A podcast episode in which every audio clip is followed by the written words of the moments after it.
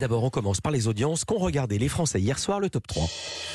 C'est euh, France 2 qui est en première position avec euh, l'Abîme, 3,4 millions de téléspectateurs, soit 17,3% euh, du public pour cette série portée par Sarah Mortensen et Gilles Alma.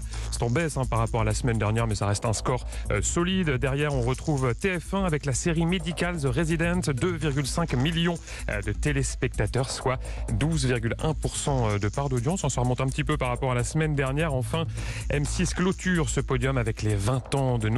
On vous en parlait ici même hier sur Europe 1. Près de 2 millions de téléspectateurs et 10,9% de part d'audience. À noter également le très bon score de C8 hein, qui proposait hier Mongeville et Magellan. 1,2 million de téléspectateurs et 6,7% de part d'audience. C8 qui est devant France 3.